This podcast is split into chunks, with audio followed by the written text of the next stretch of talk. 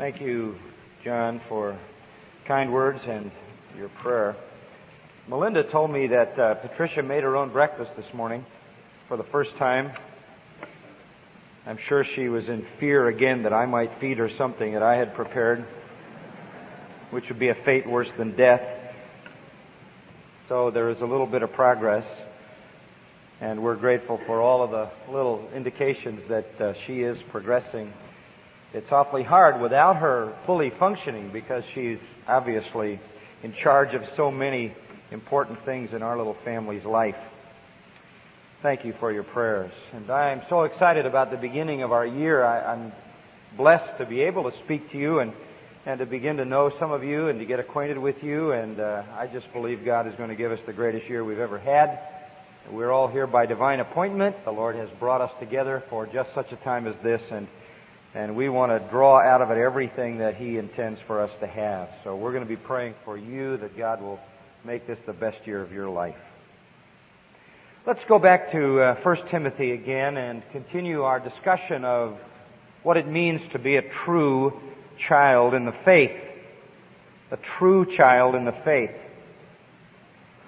Some time back I wrote a, a letter, somewhat of a long letter. I don't usually write long letters. I have too many letters to answer, but once in a while I write a long letter. And I wrote a long letter some time back to a rather prominent man, a, a great man in Christian ministry.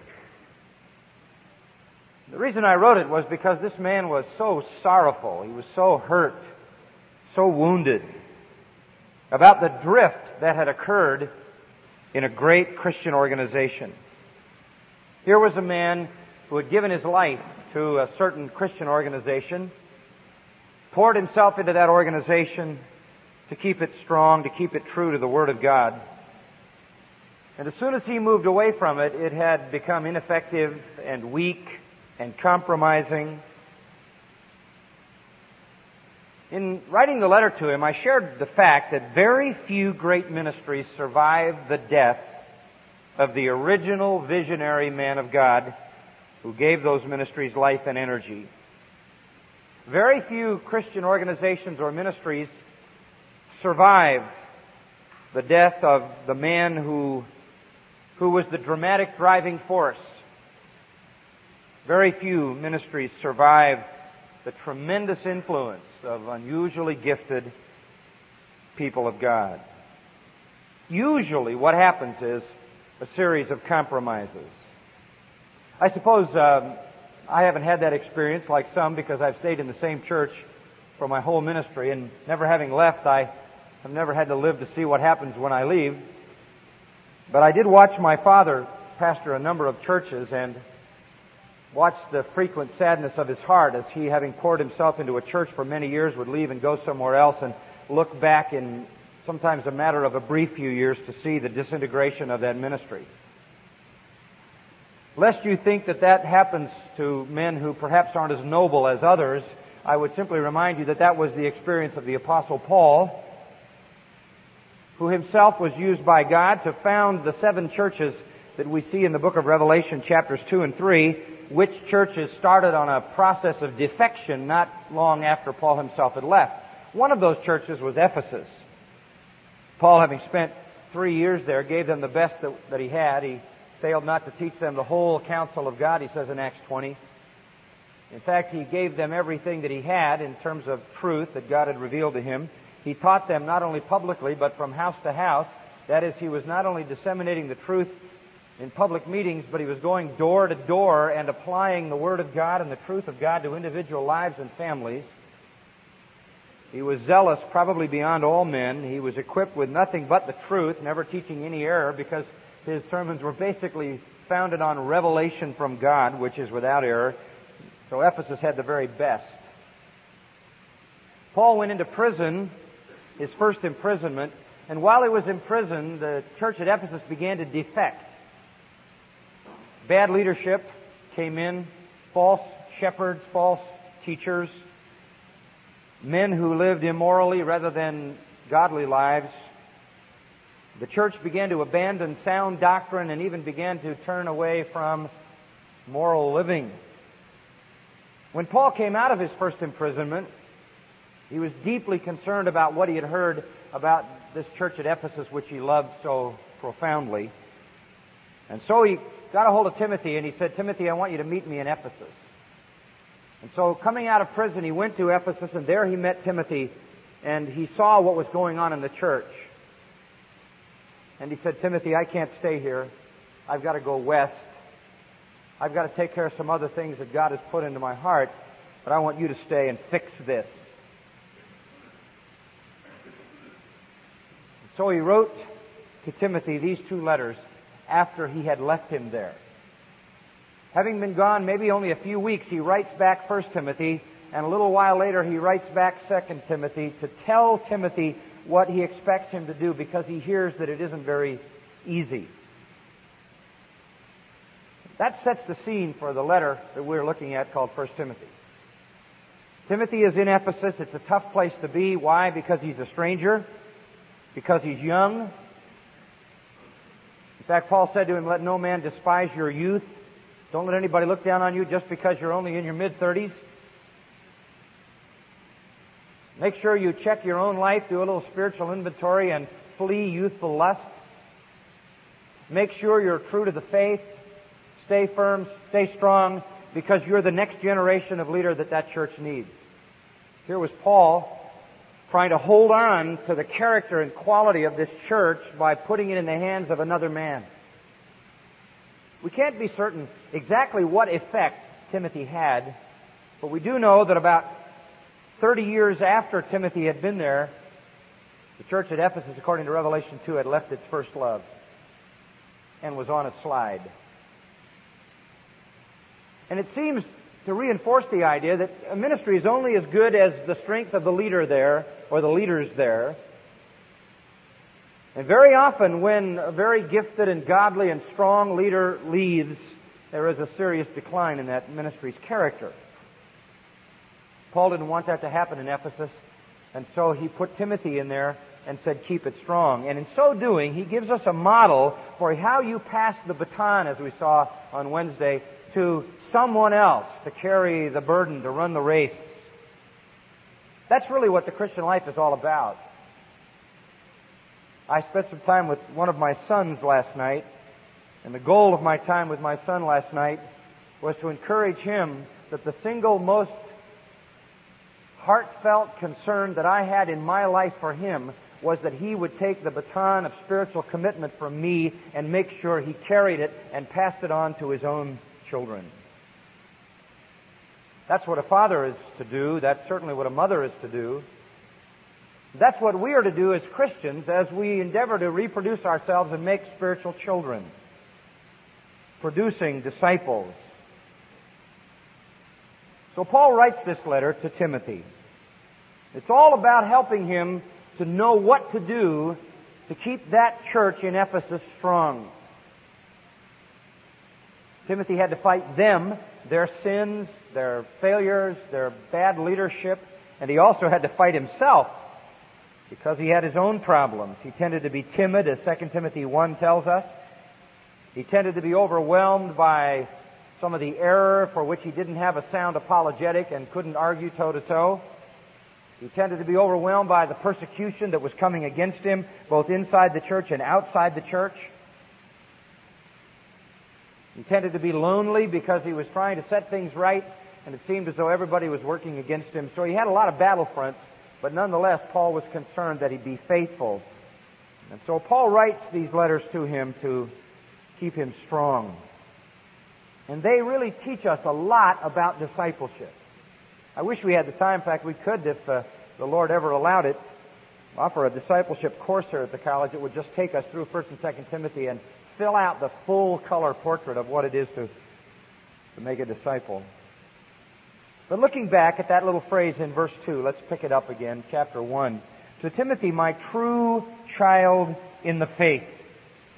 This identif- identifies Timothy as a real disciple. Paul had really reproduced himself in this young man. As I noted for you last time in 1 Corinthians 4:17, Paul said, "I'm so concerned about you that I'm going to send Timothy who will bring you into remembrance of all my ways. He is a carbon copy. He is a rubber stamp I also reminded you of Philippians chapter 2, where the Apostle Paul, in writing to the church at Philippi, again identifies Timothy and says, I have no one else of kindred spirit who will genuinely be concerned for your welfare. There's no one like Timothy. He is to me, he says, like a child serving his father.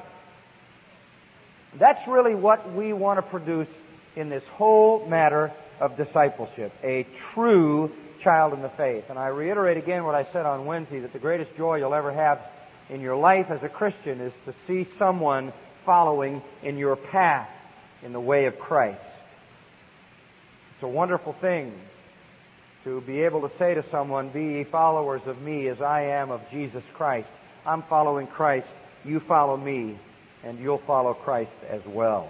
That's a high calling. So Timothy was a true replica of Paul. He was a living example and model of the genuine founder, as it were, of, of the Christian faith in the Gentile world.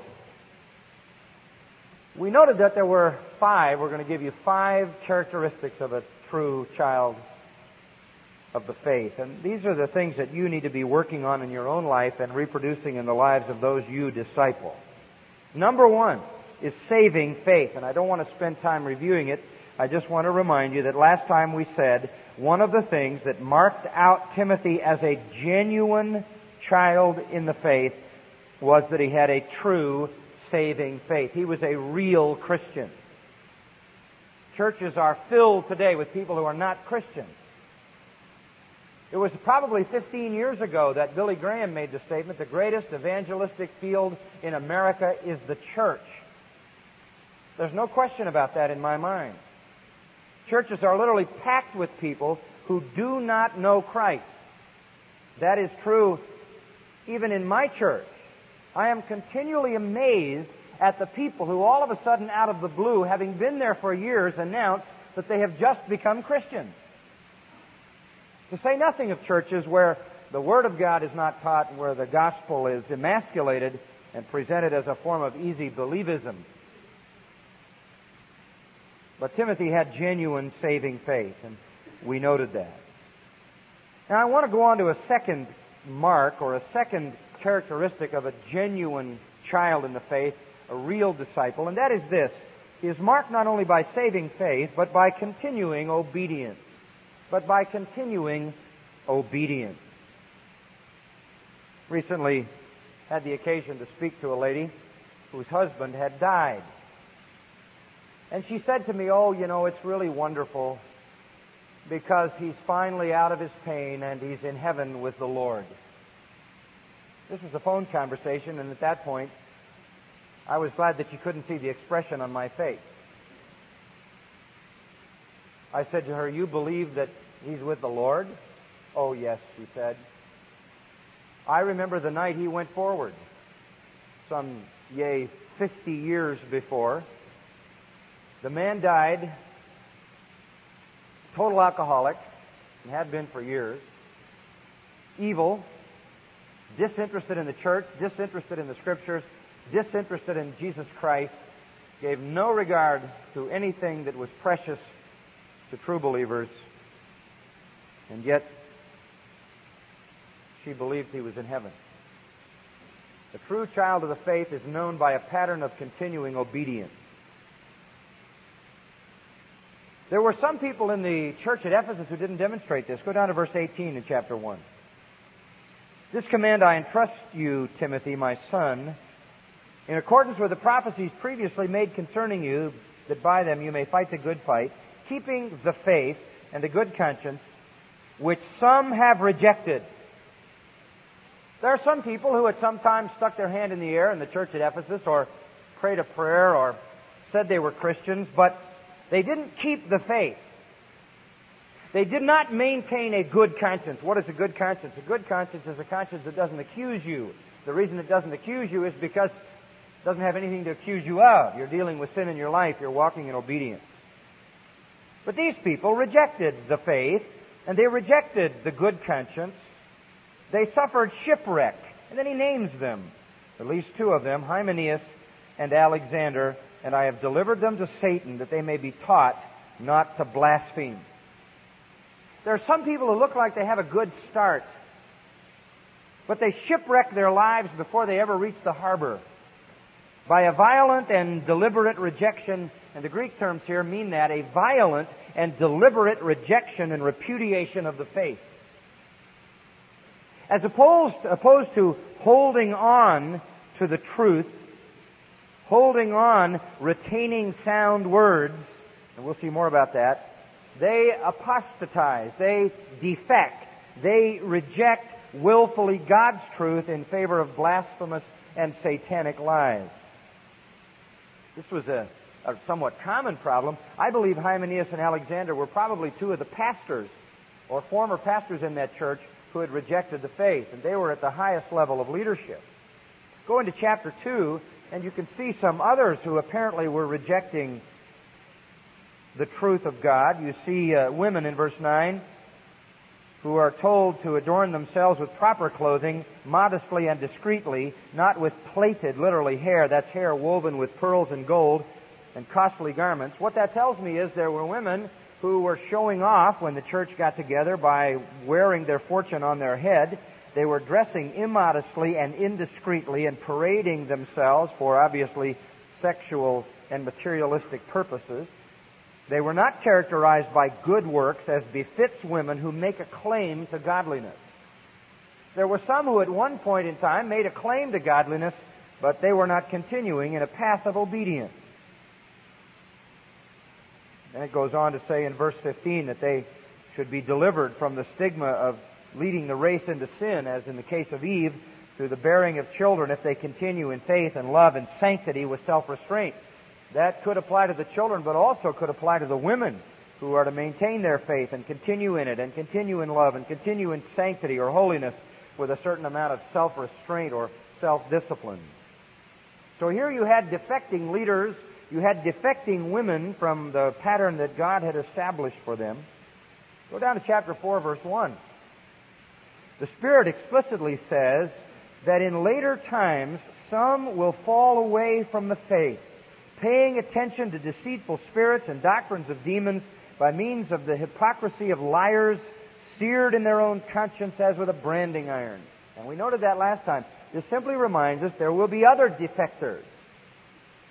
People literally who will fall away from the faith. They will make some pretense. They are like the rocky soil and uh, the seed goes in and some something sort of pops up but it dies. Or they're like the the weedy ground where the seed goes in and it's choked out by the love of the world or the cares of the world and the deceitfulness of riches. So there were some people who were led astray by deceitful spirits, propagating demonic theology through the mouths of hypocritical liars.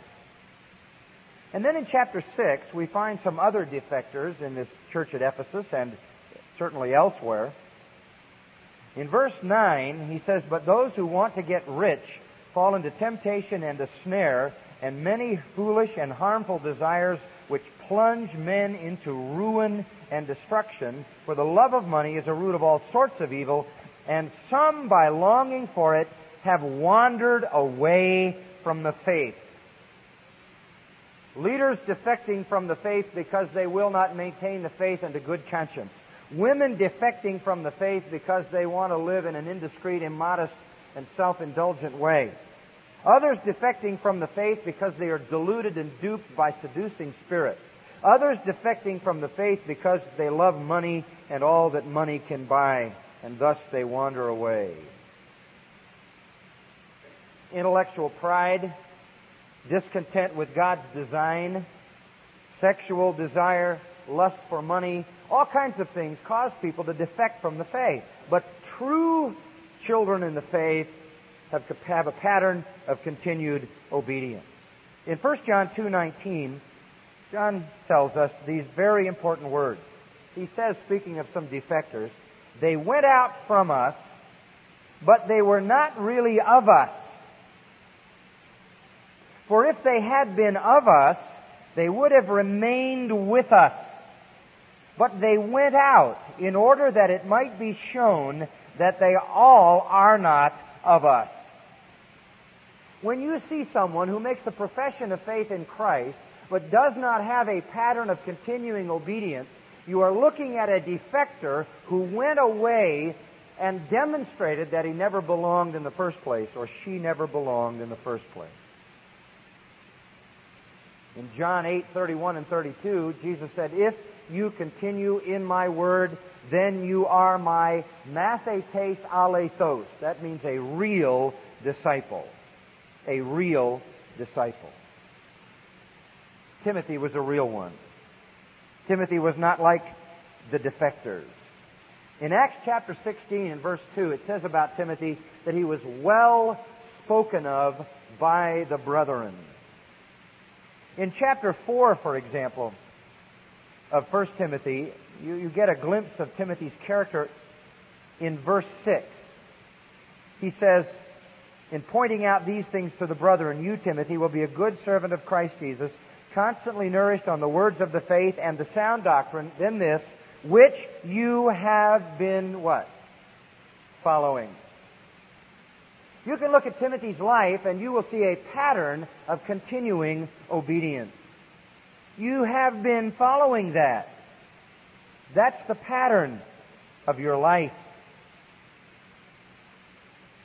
Timothy's obedience, Timothy's perseverance was enough to demonstrate that he was a true child of the faith. Let me take you to a third principle. A third mark, as it were, of true children in the faith humble service. Saving faith, continuing obedience, and humble service.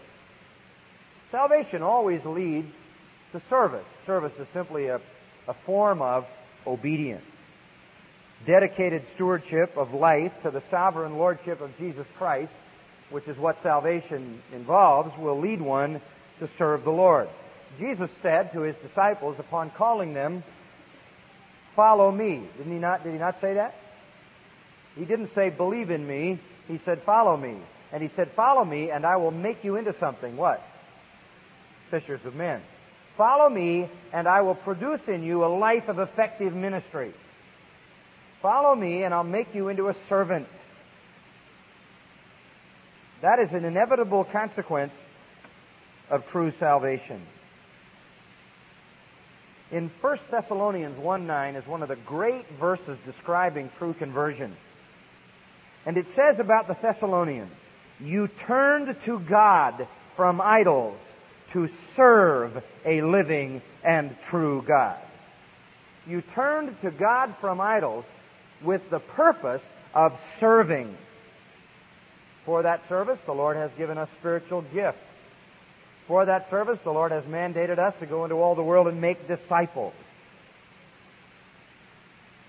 Now, there are some people who will claim to be Christians, but they apparently have no interest in serving the Lord. They have no commitment to service. Apparently, in the church at Ephesus, there were those kinds of people.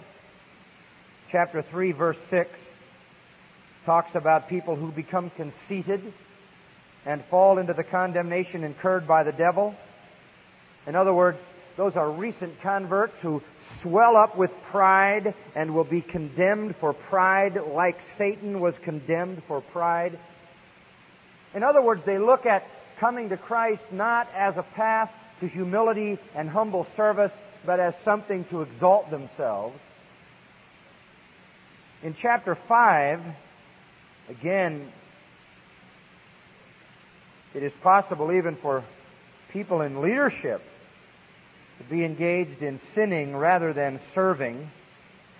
In verse 19, he says, Do not receive an accusation against an elder except on the basis of two or three witnesses. And those who continue in sin rebuke in the presence of all, so that the rest may fear or be fearful of sinning. Don't you lay hands, verse 22, on anybody too fast. So you be careful how you choose leaders because some of them will have a pattern of sinning rather than a pattern of serving the flock. In chapter 6, verse 4, we're introduced to conceited people who are in the church. They don't understand anything. They just want to get into controversy and disputes about words. And their attitudes are envy, strife, abusive language, evil suspicion. They create constant friction. They are of depraved mind, deprived of the truth. They think godliness should make them rich, and on and on he goes about talking with uh, uh talking about these people who are proud, who offer no humble service, who are swollen with their own sense of self-importance, who are pompous ignoramuses who want merely to argue. They are corrupt and they are money hungry. They're in the church. John talks about a Diotrephes who is there not because he wants to serve, but because he loves to have the preeminence. The church has people like that. They're there to become wealthy, or they're there to gain for themselves some prestige or some elevation in the mind and the eyes of others. They're there to be highly esteemed by people.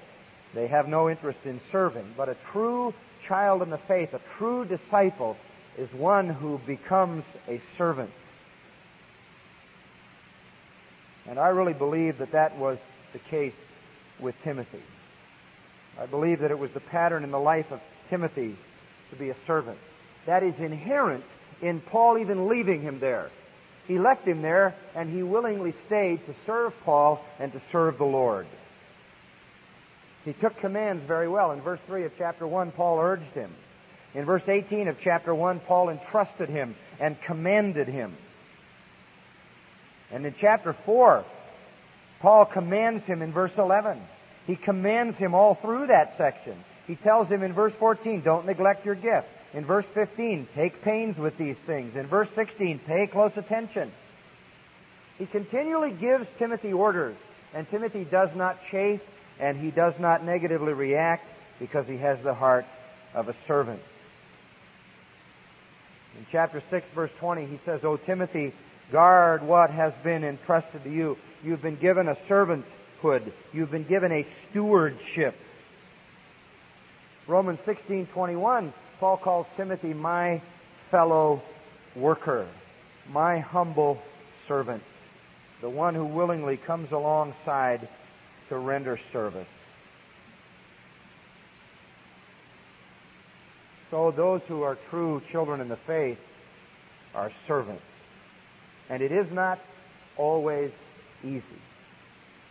Just a reminder in 2 Timothy, I mentioned it earlier, it got so hard for Timothy in verse 8, 2 Timothy 1, that Paul says to him, Don't be ashamed of the testimony of our Lord or of me, his prisoner, but join with me in suffering for the gospel. When it comes hard and heavy, when the persecution from outside the church is heavy, when the Ephesian errorists with their sophisticated philosophy bombard you and you can't answer it, when inside the church the ungodly leaders are attacking your integrity and credibility, when you're feeling the heat inside outside and the suffering is more than you can bear, just remember me and remember what I have suffered in prison because when Paul writes this, he is in prison. In just a few weeks since his departure from Timothy, he has been incarcerated again and for the last time.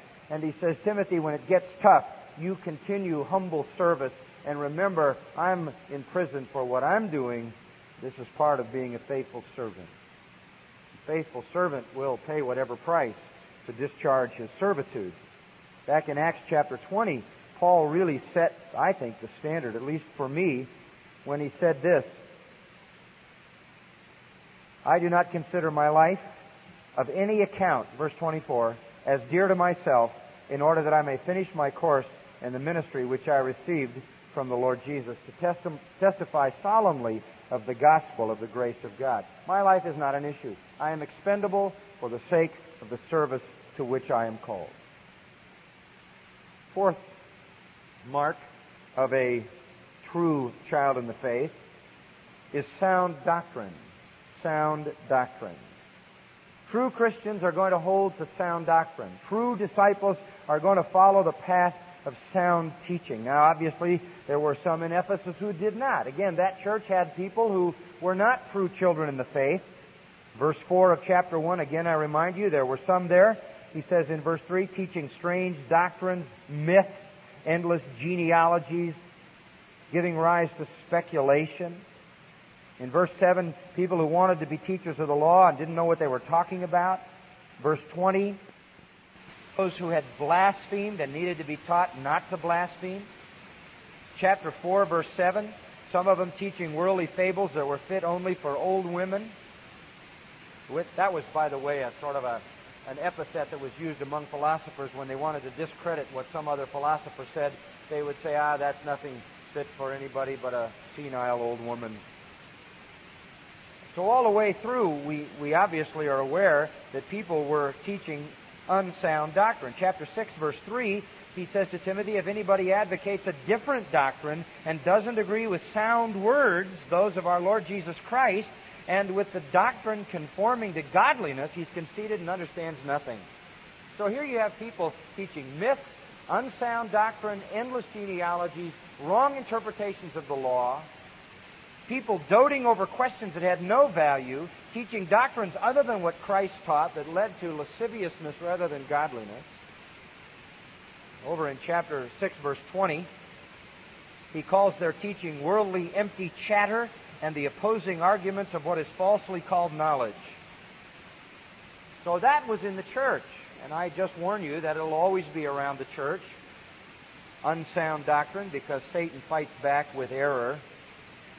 Myths, long lists of ancestors, godless legends not worth telling, misinterpretations of the law, speculations about nothing of value, opposing godliness and truth was rampant mindless heresies, Christless legends.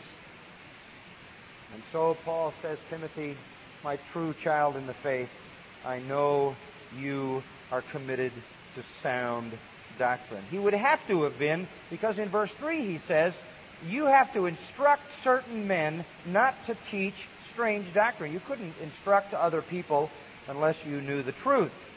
Over in chapter 1 of 2 Timothy, he says to him, Retain the standard of sound words which you have heard from me.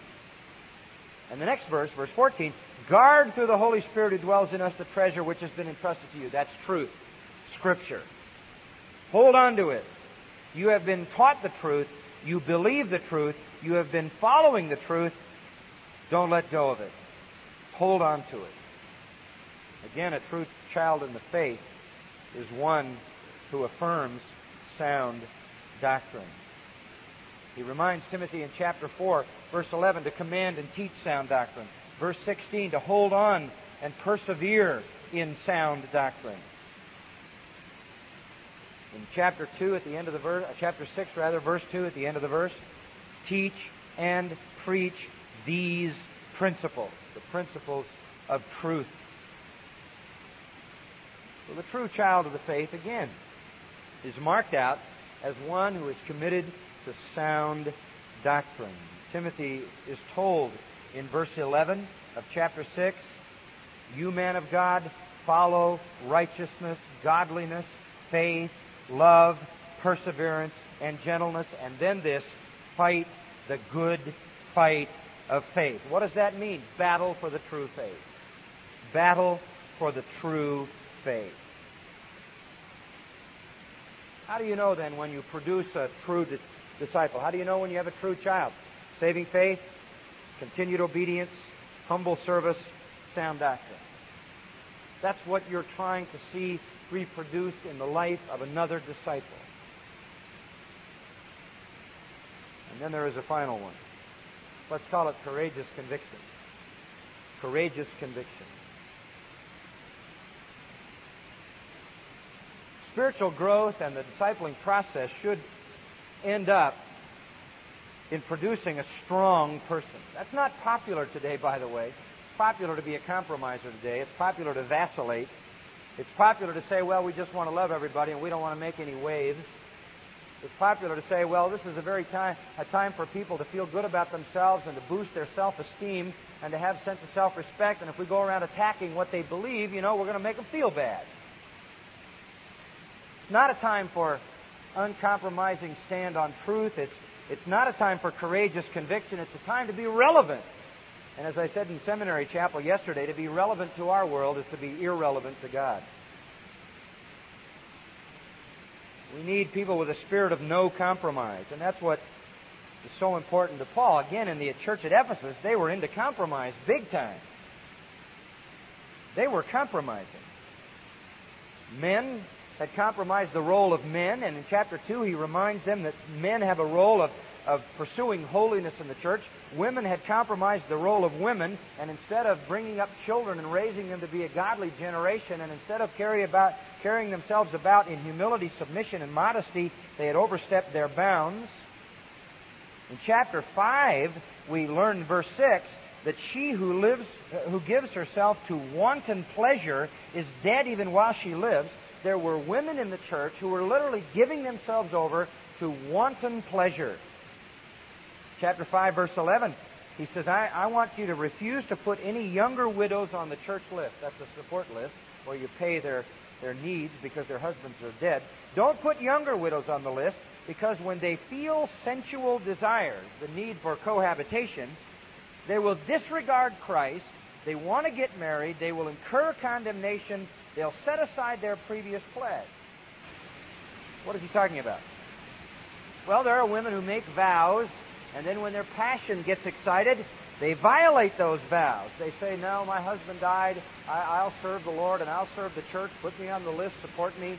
And then they get the, the passions for some guy, and the implication here is he's most likely an unbeliever, and they lustfully engage in a, in a relationship that ends up in marriage and they disgrace the church. So he says, You tell those younger women that they need to get married as soon as their husband dies or soon after that, because that's going to keep them pure and that's going to give them the guidance spiritually they need. Don't have them taking vows they can't keep and then operating on passion. Tell them, verse 14, to get married, bear children, keep house, give the enemy no occasion for reproach. If they try to live celibate lives, they're going to get into lustful relationships that are going to end up in bad marriages. Don't let them get to the point where they start to function on their lust. You lead them to someone who can marry them in Christ. That's the implication of all of that. So there were women in the church who were not faithful. They were not holding the courage of their convictions. They were making vows they couldn't keep, and they were compromising. There were people, as I noted in chapter 6, verse 10, who were compromising over money people who were compromising over false doctrine. In fact, in chapter two, uh, chapter three, rather, verse fifteen, he says, Timothy, I'm writing this whole deal so that you can know how one ought to conduct himself in the household of God, which is the church of the living God. I'm teaching you how to live in the church. And that means dealing with all these myriad of compromises. The leaders had compromised. And he has to tell them the qualifications of an elder. The deacons had compromised, and he has to remind them about the qualifications for a deacon. The congregation, the men had compromised, the women had compromised, the younger women had compromised. All this compromise was not consistent with being a true child of the faith. But Timothy, he didn't compromise. Paul is saying to him, I want you to hold on to the things that you've always held on to. I don't want you to neglect your spiritual gift. I want you to grow spiritually. I want you to preach the word. I want you to be faithful. I want you to guard the treasure.